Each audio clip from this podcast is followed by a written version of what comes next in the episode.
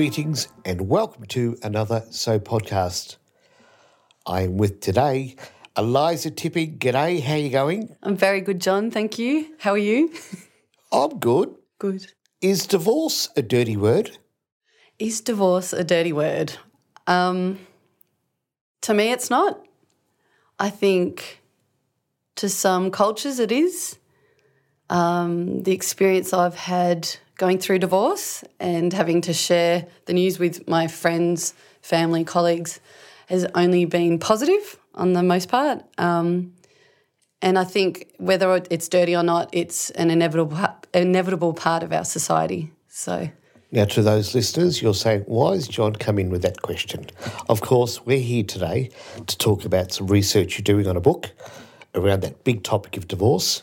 We've got some themes we're going to cover. So uh, let's get into it. What created the idea of you wanting to do this book?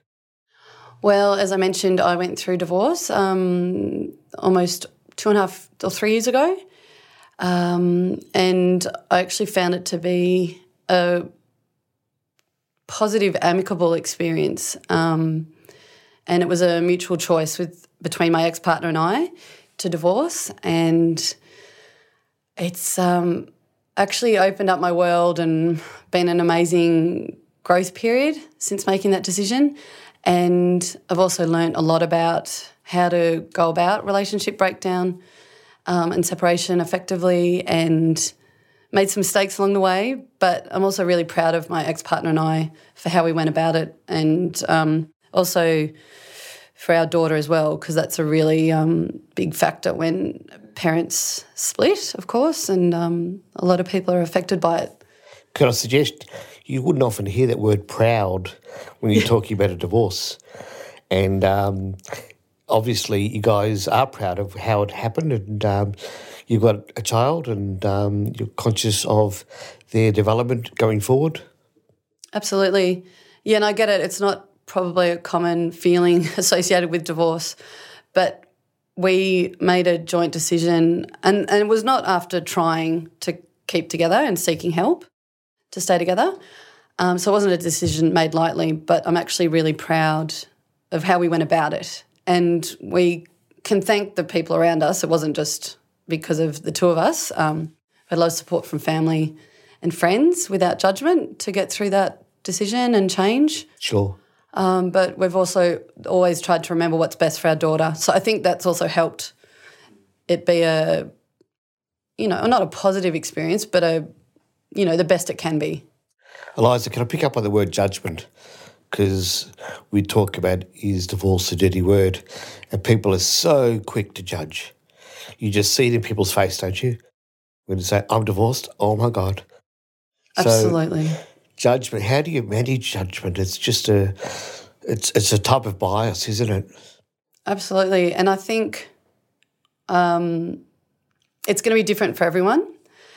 And I guess that's the point of judgment. People are bringing their own experience and attitudes to a reaction about your own life. Um, but I think, and it really it did trouble me leading up to the divorce the responses I'd get from other people because it is a dirty word.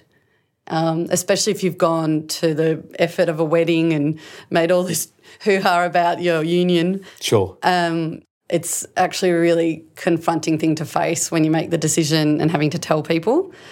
Um, and how I, I, guess the question you asked, though, John, was around how I've managed that yep. judgment. And I think we've touched on that with the book, of course. And perhaps you want to talk a bit more about how writing itself can be a type of therapy. Absolutely. Um, and I think, in a way, I've written that book as a way for me to make sense of what happened and reflect on it, what I can learn, but also to share it with others that, sure, divorce can be a dirty word or something that's not a great life event, but there are very good reasons for it happening sometimes. And sometimes they're not the obvious reasons, where in my case, there wasn't abuse or betrayal. It was a decision we made that we felt was the best for everyone involved. Mm. Um, so I think, in a way, the writing has been therapy for me, but also a way to tell my story and experience. And hopefully, it gets out to the world and can help other people going through it um, to help guide them um, learn from what I did wrong or right, and make it a amicable experience, something that you can tell your children about when they're adults, For sure. and be proud of it the way you went about it. Yeah. And it is about being a learning. I think the divorce is a bit like a bereavement, even with a death. It's not get over, it's go forward. We talk a little bit about stats? I know it's. Uh, I've given you no warning I was going to talk about stats, but obviously we hear it's high. But have you checked ABS, which stands for Australian Bureau of Statistics, recently to talk about what's happening in the divorce world? Going up, down, or sideways? Absolutely. The last time I checked the stats, it was around 40%. Um, that uh, 40% of marriages end in divorce in Australia. Right. Um, I've, I've heard anecdotally that that number's actually been going down. Um, and there can be different reasons for that. It might be less couples are choosing to enter marriage. It, I haven't looked, actually, I should have, but I haven't looked at the results since same sex marriage has become legal. That's yep So that might create a surge for sure. Um, but yeah, it's and I've heard stats recently that demonstrated that same-sex couples have less divorce rates, but it can't be that accurate right now if the option's only been available in Australia for a year or so. But it'd be really interesting to see how that um, those stats, yeah, go in the future.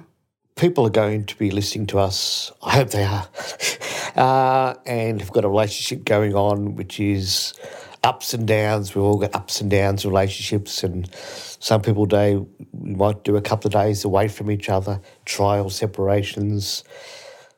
Are we able to get your thoughts on that small journey during those tough times where you're pondering in your mind, well, is this, are we going to be divorced? Or how do I feel after that little break we had from each other? Or he or she is doing this again, which really pisses me off. How do you, uh, what goes through your mind through that, the dilemma? Can I call it a dilemma? Although there's different I words for it, but Yeah. the thought process. I think that's a great question. And another reason I wanted to write this book, um, and I've had a lot of conversations about it over the last couple of years, and it strikes a chord with everyone I've spoken to about it because I think we all know relationships, intimate relationships, are really challenging. They're the most rewarding, probably, relationships humans can have. Um, but they also require a lot of work. And that's something I've um, talked a lot about with friends that are in relationships is that please, please never take them for granted. Um, put in the work, get in that, get the help when you need it through Relationships Australia, marriage counselling. Um, there's a lot of secular, non-secular options out there to support couples um, because ultimately, I think it pays off if you can work through the the challenges in a relationship within reason. I think ultimately it will pay off. Um, but again, it's a very case by case thing. You can't it's you can't really put a blanket rule um, or judge anyone for the way they might go about these things. Um, but I think for when you when people are having those dilemmas, I think it's really important to remember that these are universal struggles often, and that relationships do take work, and anything worth doing usually requires some sweat, you know, some effort, and to not take it for granted. And yeah, so I think I'm really passionate about that as well. And even embracing the conflict that happens, it doesn't have to be a dirty thing. Um, it can be something that can help you work through difference or might be a reminder to have more quality time together um, in our busy lives. That can be hard. You talk about getting help, and help comes in different colours. You could have professional counselling, you can have peer help from someone else who's gone through a divorce, and then you've got good old family. you got your family, you got their family on the other side. How do you, in your own heart and soul, who is it about a, a- a- what am I trying to say here? What's the good help? How do you try and find good help? And of course, it's going to be meaningful and you'll, you feel it in your heart. But when you're shopping for, can I be really crude? When you're shopping for help, what are you looking for? That's it. Um, good question. And I think, again, it's going to be a very individual thing, um, depending on someone's beliefs. And it also depends on your partner. Sometimes one person might want to undertake marriage counselling and get the professional help, but the other party isn't willing to. So it's about finding something that's going to suit both parties, but also doing your own work. So if it's something What do you mean when you say that? Your own work? well, it might be, I mean, that, that idea of self care, it might be ensuring you're looking after your own body and mind so you can think clearly, be a supportive partner, mm. have compassion when you're having difference, um, carve out the time, do the self reflection mm. about how you might improve mm. as a So- yeah. part in that relationship. So instead of having that glass of wine, go and do something else that you really enjoy and make yourself happy. Well, I think a glass of wine can be something we can really enjoy and can make us happy. Yep. um, but not abusing that either. Because that can be, I think, in Australian culture, it can be a really easy uh, way to get help, That's right. supposedly, Sure. um, to get pissed or whatever. But um, I think there's a place for that sometimes. But yeah, I think the self care can be about exercise or getting your own professional help um, or spiritual guidance because That's right. we all have those needs in whatever form they come. Another another tough question, which uh, I'd just like to, not so much a question, it's uh, your thoughts on women are getting help easier or happy to find help more so than that stubborn guy.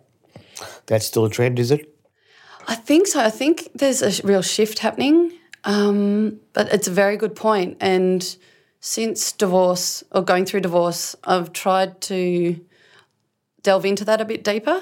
Um, and I've read a book called Manhood by Stephen. The- It's a bit controversial, but it was a great insight into the struggles that men have experienced in our society, um, which, and of course, there's been suffering and struggles for women um, over the decades, but there was this theme around the absent father in the 20th century in Western culture Wow, tell us more. it's really fascinating. Um, it he talked about that the moments in history in the 20th century. We had two world wars, we had the Industrial Revolution.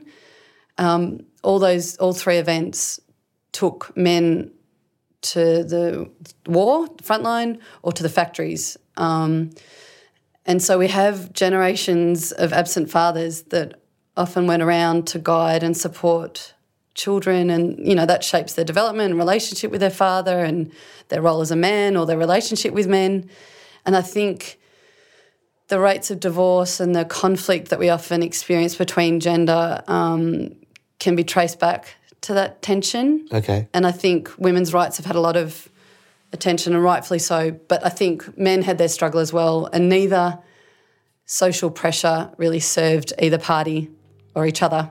And I think we do confront that when there's um, conflict in relationships and an inability for men or women to be able to get help and talk about feelings and and their childhood or whatever it is that shapes their behaviours.